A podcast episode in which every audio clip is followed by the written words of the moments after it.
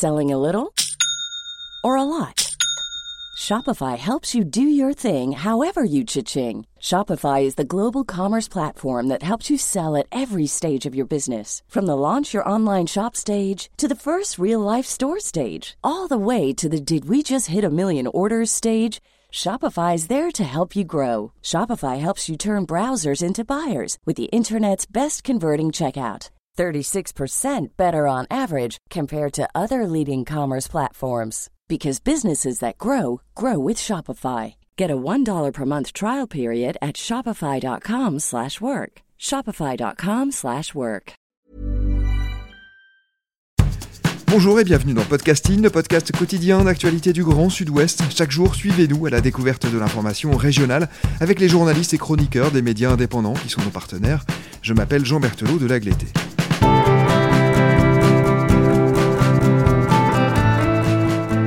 Nous entamons aujourd'hui une série d'épisodes que vous pourrez retrouver tout au long des semaines à venir, consacrés à un magazine édité par l'un de nos partenaires, l'Institut de journalisme de Bordeaux-Aquitaine, l'IJBA. Ce journal, vous pouvez le retrouver dans les kiosques et librairies de la région au prix de 4,50€. Il s'appelle Viso et il est réalisé par des étudiantes et des étudiants qui se sont spécialisés en presse écrite durant leur cursus et qui sont sur le point d'être diplômés de l'IJBA et donc de se lancer dans la vie active. D'ordinaire, Viso propose une série de reportages à l'étranger, mais cette année, Covid oblige, c'est sur la Nouvelle-Aquitaine que la rédaction s'est concentrée, en s'intéressant aux défis qui attendent la plus grande région métropolitaine, et en particulier à la question des mobilités. Et de mobilité, il en est fortement question dans le sujet que l'on évoque aujourd'hui, même si c'est malheureusement une mobilité forcée.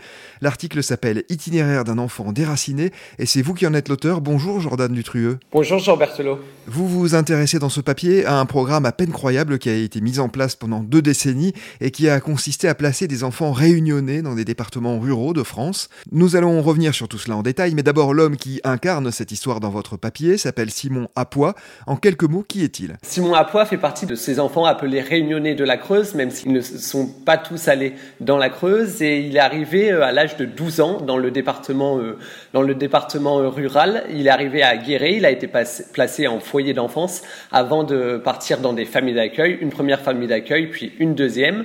Et contrairement à nombre de ses compatriotes, comme il aime à les appeler, lui a décidé de rester dans le département. Simon Apois a donc été l'un des 2015 mineurs que l'on a arrachés à leur réunion natale pour les confier à des familles dans des départements ruraux entre 1962 et 1984.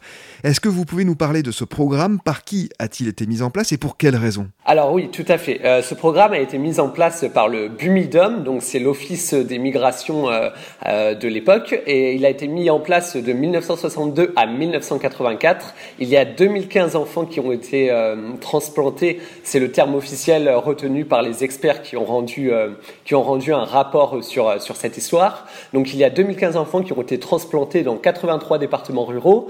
Donc euh, à l'origine de cette, de cette transplantation, il y a en fait la démographie galopante de l'île de la Réunion auquel les autorités veulent contrecarrer. Et donc ils choisissent de déplacer ces enfants dans les départements ruraux qui sont donc en proie à l'exode rural.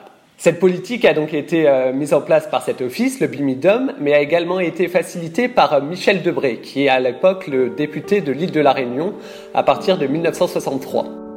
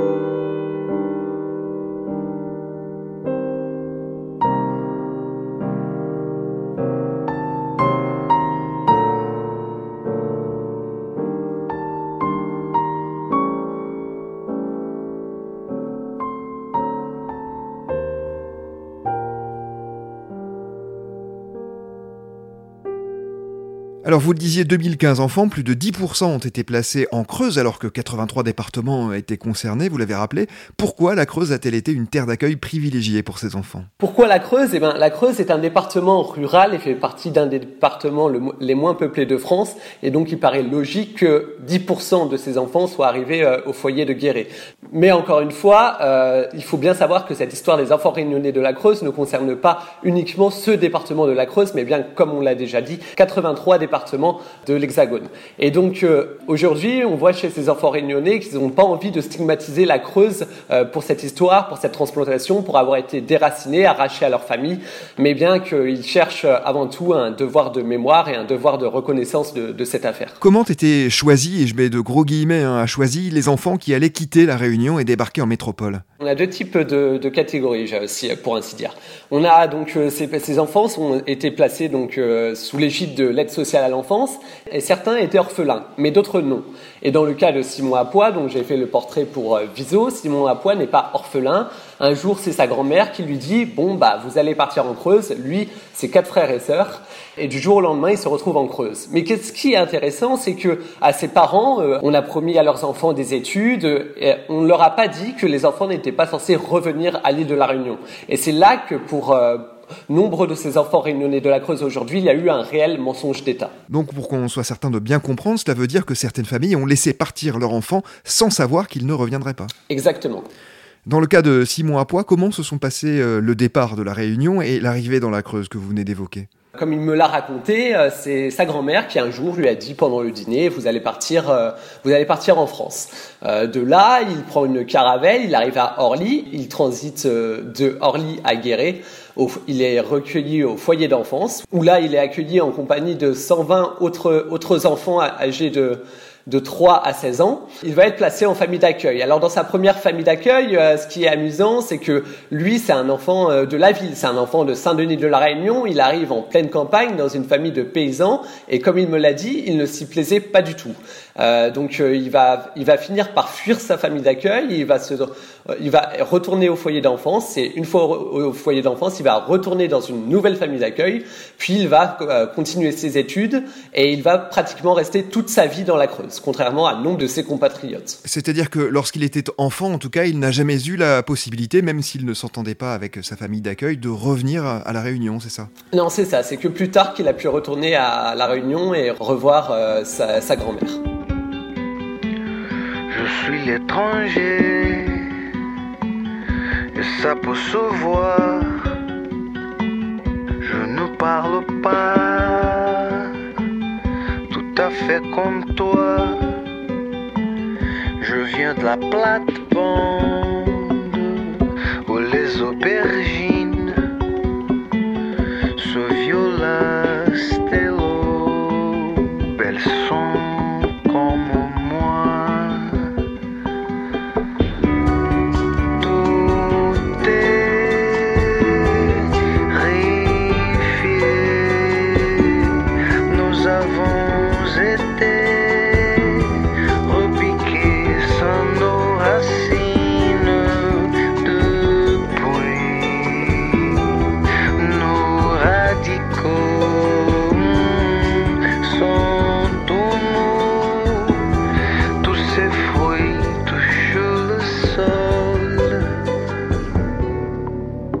Est-ce qu'on sait, au-delà du cas de Simon Apois, comment s'est passée globalement l'intégration de ces enfants?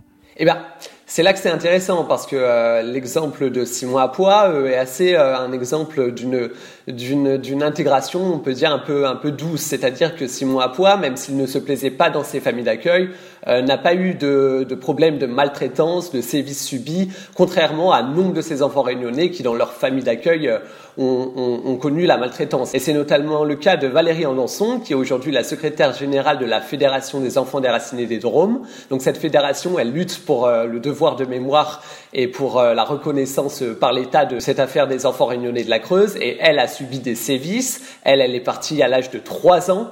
Et euh, donc elle ne connaissait pas ses, parents d'origine, elle n'a retrouvé son père euh, biologique que très récemment. Euh, donc encore une fois, il y a, une, diversité dans, les profils, si j'ose dire, de ces enfants réunionnés de la Creuse. Mais beaucoup ont, eu des traumatismes psychologiques, comme, me l'a rappelé Valérie Andanson, de cet arrachement, de ce déchirement qu'ils ont, subi très, tôt dans leur vie. Depuis des années, Simon, Valérie, dont vous venez de parler, et les autres enfants de la Creuse se battent pour que leur histoire soit connue et surtout pour que l'État reconnaisse sa faute. Est-ce qu'ils ont obtenu gain de cause? Alors sur euh, cette question de la reconnaissance euh, de, de l'affaire euh, par l'État, ils ont en effet obtenu gain de cause. C'est-à-dire qu'en 2014, on a l'Assemblée nationale qui va voter une résolution reconnaissant la responsabilité morale de l'État. Et trois ans plus tard, en 2017, on a Emmanuel Macron, donc le président de la République actuelle, qui reconnaît une faute dans cette politique de migration. Mais pour eux, le combat continue et il n'est en aucun cas euh, terminé. C'est-à-dire qu'aujourd'hui, ils voudraient que chaque enfant puisse avoir accès à son dossier de l'aide sociale à l'enfance afin de retrouver ses origines. Et si je prends par exemple le cas de Valérie euh, Andanson, qui est donc secrétaire de la Fédération des enfants déracinés des Drômes, la FED, euh, elle, elle a retrouvé son père biologique, mais aujourd'hui, elle aspire à retrouver sur son état civil son prénom et son nom de naissance. Donc, euh, encore une fois, le, combat n'est pas fini pour, euh, pour, pour ces associations et pour eux, euh, ce qui est intéressant, c'est le devoir de mémoire. Après, ce qui est intéressant à noter aussi, c'est que euh, dans le cas de Simon Apoua, j'ai eu affaire à quelqu'un de plutôt apaisé. C'est-à-dire que pour lui, le combat est terminé, mais encore une fois, il n'est pas représentatif euh, des autres qui, qui mènent encore, euh, qui mènent encore euh, le combat pour, pour la mémoire et pour que ce, cette histoire ne s'oublie pas et ne se reproduise pas. Oui, vous avez évoqué les Drômes, ce sont bien sûr les départements et régions d'outre-mer. Il est question, Jordan, d'un lieu de mémoire à venir. Vous en savez plus? Alors, au moment où j'ai réalisé ce, portrait pour Viso, euh, euh, Valérie et Simon m'avaient parlé tous les deux de ce lieu de mémoire. Et il devait y avoir une réunion qui a eu lieu du coup après le bouclage de Viso. Là, on en sait maintenant un peu plus. En effet, il va avoir un lieu de mémoire qui sera installé à, à Guéret, mais il ne s'agira pas d'une simple stèle, mais véritablement d'un centre de ressources avec des archives, des vidéos, afin que des, des, visites scolaires puissent se faire et que euh, cette histoire euh, soit connue de tous. Parce qu'il est vrai, cette histoire des enfants réunionnés de la Creuse, si on en entend parler ces, dernières années euh, de plus en plus, notamment du coup avec le combat mené par ces, quatre associations, il est vrai qu'il n'est pas enseigné dans les manuels d'histoire. Euh, moi, par exemple, personnellement, je n'en avais jamais entendu parler. Donc, euh, pour eux, euh, c'est important d'avoir ce lieu de mémoire, d'avoir vraiment ce centre de ressources où euh, les scolaires, par exemple, pourront, euh, pourront venir, venir voir là où, où sont arrivés le plus gros du contingent de ces enfants réunionnés de la Creuse.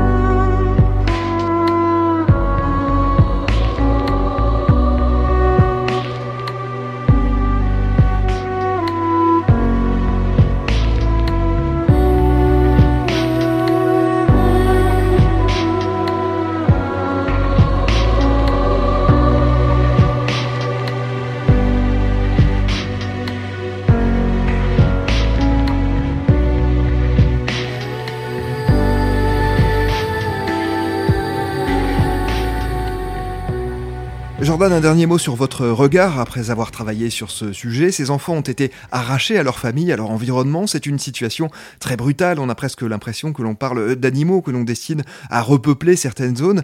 Quel est aujourd'hui le sentiment qui les habite Au-delà de Simon, vous les sentez toujours en colère? Alors oui, sur cette question de la colère euh, de ces enfants déracinés de la Creuse qui ont connu des sévices, des traumatismes psychologiques et ou tout simplement un, un arrachement à leur famille, il est difficile de se prononcer. Enfin, moi, je ne peux pas me prononcer vu que je n'en ai rencontré que deux, mais sans doute que oui, certains sont encore en colère. Mais dans le cas de ceux que j'ai interviewés, donc Valérie Andanson et Simon Apois, Simon Apois aujourd'hui se dit apaisé. Quant à Valérie Andanson, elle salue les avancées qu'il y a eu depuis qu'elle s'est engagée dans les associations, avec du coup la reconnaissance de cette responsabilité morale de l'État et ce rapport paru en 2018 qui a permis de chiffrer le nombre de mineurs qui ont été déracinés pendant cette, cette politique de migration. Euh, donc il est difficile de se dire si Valérie Andanson est encore en colère. Euh, en tout cas, elle, elle, ne veut plus retourner en Creuse, ça c'est clair, euh, mais elle ne veut pas pour autant stigmatiser le département. Et en tout cas, si on ne peut pas parler de colère, ce qui est sûr, c'est qu'elle ne lâchera rien avec ces associations jusqu'à ce qu'elle obtienne l'aboutissement de ce devoir de vérité. Et pour elle, le combat est loin de s'arrêter. Merci beaucoup, Jordan Dutrueux, d'avoir répondu aux questions de podcasting. Je rappelle le titre de votre article Itinéraire d'un enfant déraciné. Il est à retrouver dans Viso, le magazine de l'Ijba, en kiosque et en librairie dans la région. C'est la fin de cet épisode de podcasting. Production Anne-Charlotte Delange, Juliette Chénion, Guillaume Cascara, Clara Echari, Lisa Feignet et Marion Ruot. Programmation musicale Gabriel Taïeb, iconographie Magali Marico et réalisation Olivier Duval. Si vous aimez podcasting, le podcast quotidien d'actualité du Grand Sud-Ouest, n'hésitez pas à vous abonner, à liker et à partager nos publications. Retrouvez-nous chaque jour à 16h30 sur notre site et sur nos réseaux sociaux, ainsi que sur ceux des médias indépendants de la région qui sont nos partenaires. Retrouvez-nous aussi sur toutes les plateformes d'écoute, dont Spotify, Apple Podcast ou Google Podcast. Podcasting, c'est l'actu dans la poche.